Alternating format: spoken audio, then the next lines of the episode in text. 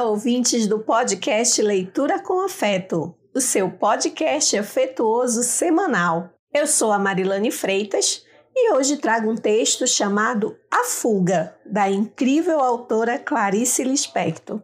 Agora, aguçem os seus sentidos e vamos à leitura. Começou a ficar escuro e ela teve medo.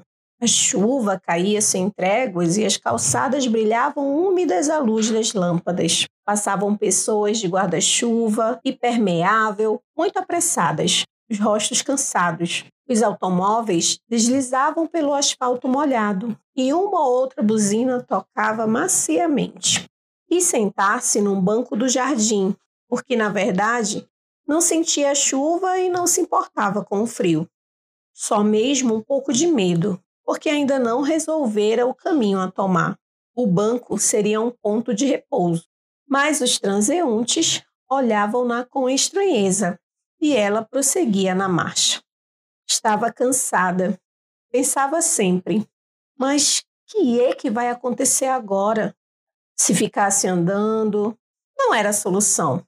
Voltar para casa? Não.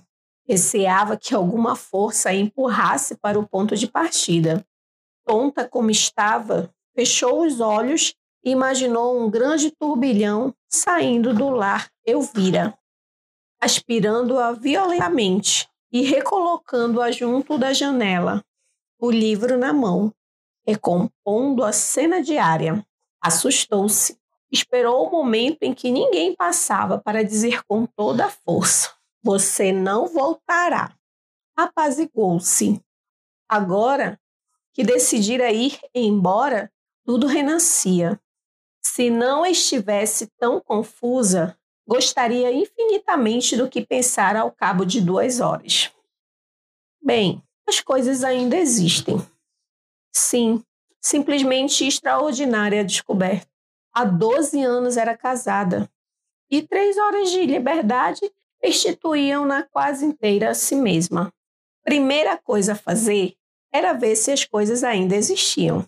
Se representasse num palco essa mesma tragédia, se apalparia, beliscaria para saber se desperta. O que tinha menos vontade de fazer, porém, era de representar. Não havia, porém, somente alegria e alívio dentro dela, também um pouco de medo e doze anos. Atravessou o passeio e encostou-se à murada para olhar o mar. A chuva continuava. Ela tomara o ônibus na Tijuca e saltara na Glória. Já andara para além do Morro da Viúva.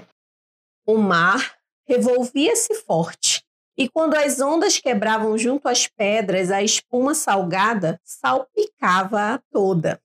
Ficou um momento pensando se aquele trecho seria fundo, porque tornava-se impossível adivinhar. As águas escuras, sombrias, tanto poderiam estar a centímetros da areia quanto a esconder o infinito. Resolveu tentar de novo aquela brincadeira, agora que estava livre. Bastava olhar demoradamente para dentro d'água e pensar que aquele mundo não tinha fim. Era como se estivesse se afogando e nunca encontrasse o fundo do mar com os pés. Uma angústia pesada mas por que a procurava então? A história de não encontrar o fundo do mar era antiga, vinha desde pequena. No capítulo da força da gravidade, na escola primária, inventaram um homem com uma doença engraçada.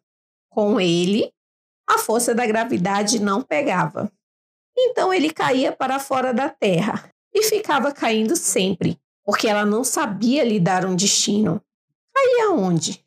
Depois resolvia. Continuava caindo, caindo e se acostumava.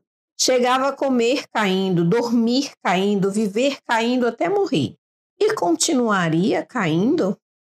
Mas esse momento, a recordação do homem não a angustiava. E, pelo contrário, trazia-lhe um sabor de liberdade há 12 anos não sentidos. Porque seu marido tinha uma propriedade singular.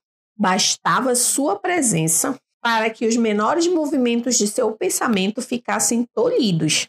A princípio, isso lhe trouxe certa tranquilidade.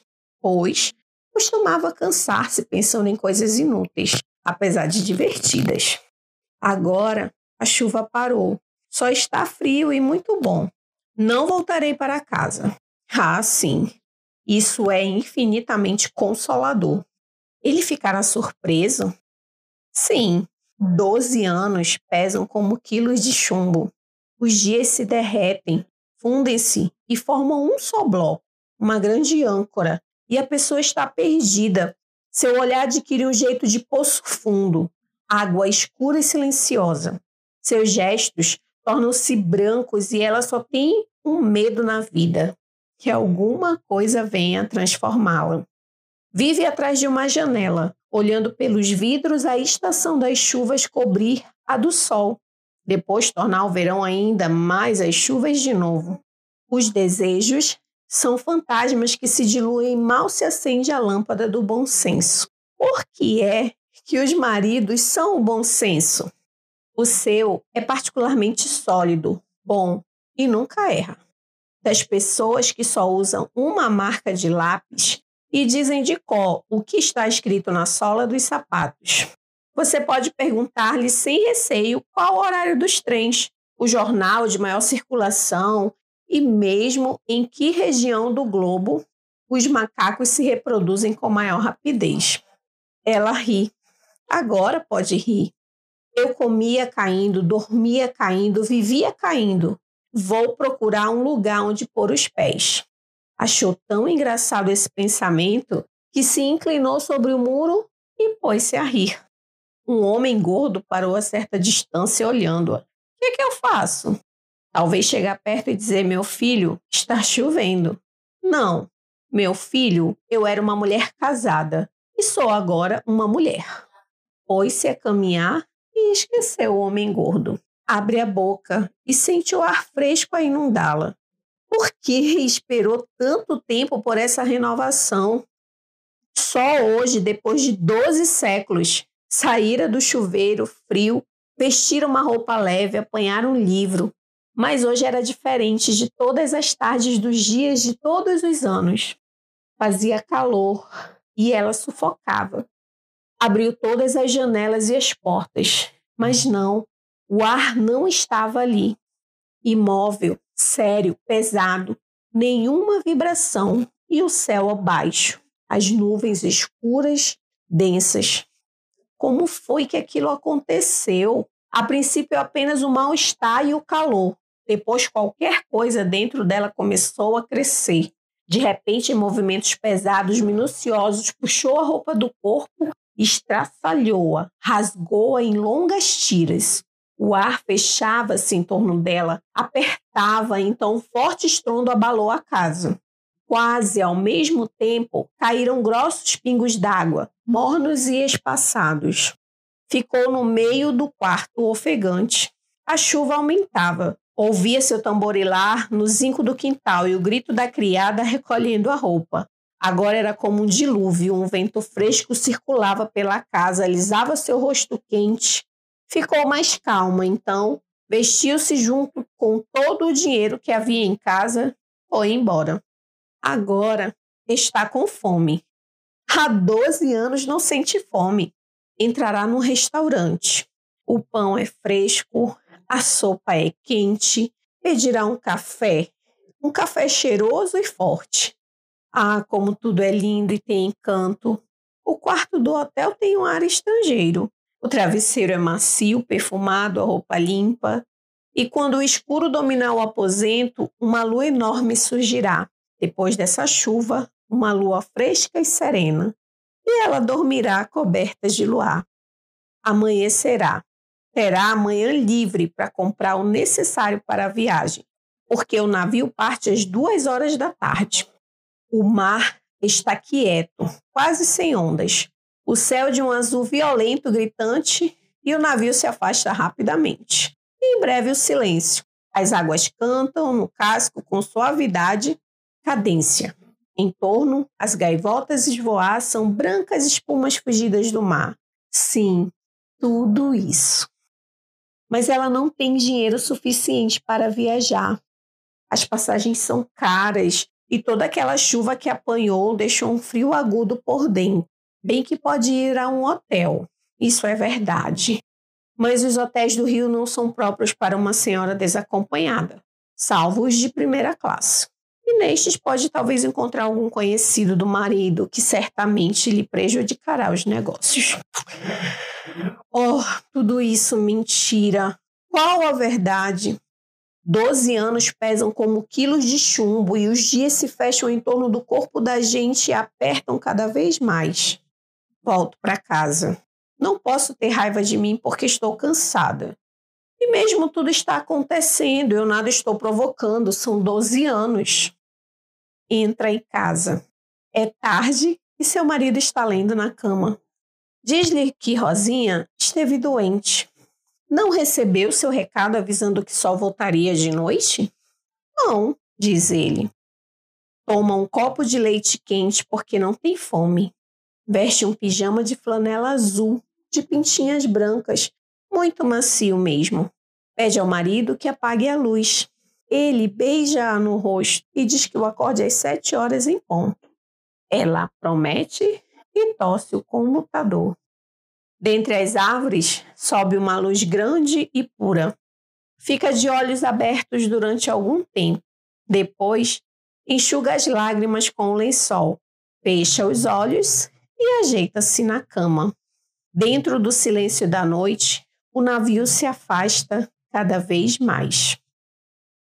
Ah, Clarice, que autora fantástica! O texto da Clarice ela me traz à memória a imagem de tantas mulheres, inclusive traz a memória de uma mulher que eu mesma já fui um dia. A personagem tem muito de todas nós, de todas as mulheres. O sonho, o anseio pela liberdade, a imensa vontade de viver. Que mulher não tem isso? Que mulher não vi, não quer viver isso? A reflexão que eu trago, na verdade, é mais um questionamento. Por que alguns relacionamentos, em lugar de somar, alegrar, fazer a gente crescer, eles nos, nos podam, nos cercam, anulam e entristecem? E por que nos deixamos ficar presas? O texto diz que 12 anos virarão 12 séculos. Já pensou o que é isso? Muitas falam assim: posso não ser feliz, mas tenho um marido. E por que não dá para ser feliz tendo um marido? Esse é um questionamento também recorrente que vem na leitura desse texto. Eu penso que relacionamentos, eles nos permitem conhecer o outro conhecer as facetas, uh, o lado bom, o lado ruim também. Nos fazem crescer, é possível. Se nós nos adaptamos às mudanças, por que não nos adaptarmos e passarmos a conhecer as mudanças do outro? Porque ninguém é pedra. Nós estamos em constante evolução, em constante em constante mudança e as dificuldades e vivências que temos, elas sempre são acompanhadas de ciclos, né? Ciclos que começam, ciclos que terminam. Tem os ciclos também que às vezes podem se tornar viciosos e isso é uma coisa muito ruim, principalmente quando esse ciclo é, traz coisas ruins, tem um teor de violência ou coisas do tipo. Né? Esse, a esses ciclos a gente deve se afastar. Mas não dá para ficar numa relação realmente onde você sente vontade de sair correndo, onde você tem vontade de sumir, como ela ela fala no texto. Na verdade, que ótimo seria se percebêssemos que não é o parceiro que nos prende, mas apenas nós mesmas. Nós mesmas nos prendemos. Como seria bom que ao entrar no relacionamento nós pudéssemos ser nós mesmas. sabe? Com, com todos os nossos, os nossos defeitos, as nossas qualidades, que nós pudéssemos ser um espelho onde o outro possa ver quem eu sou, possa, onde eu possa ser o que eu sou, sem medo de ser feliz, ser verdadeiro, sincero. E essa imagem que eu começo a construir, essa sinceridade, essa imagem real que eu, eu transpasso para o outro, que eu mostro, que esta esta imagem ela possa despertar admiração no outro. Por que não uma admiração total? Eu acredito que toda mulher nasce livre. A liberdade faz parte de nós. E a liberdade, ela pode sim ser compartilhada quando temos é, um olhar de aceitação né, do outro. No fundo, eu acredito que a vida ela é bem melhor quando compartilhada. A nossa vida, os nossos relacionamentos e principalmente quando eu posso ser aquilo que eu sou, eu posso ter a liberdade de escolha em todos os momentos e ainda que isso gere um atrito no outro, ele seja capaz de respeitar. E isso é como fosse uma faca de dois gumes, né? Onde ambos conseguem conceber essa ideia de, de reciprocidade, de amor realmente e de admiração, por que não? Então, isso é um pouco do que esse texto trouxe para mim hoje. Eu espero que vocês tenham gostado de, dessa leitura da Clarice, porque ela nos traz, nos desperta muitas coisas. Se você gostou, quiser colocar um comentário, siga as nossas redes sociais, arroba Leitura com Afeto Podcast, é o nosso Instagram. Vá lá, pode nos seguir, deixa lá seu comentário. Um abraço afetuoso e até a próxima!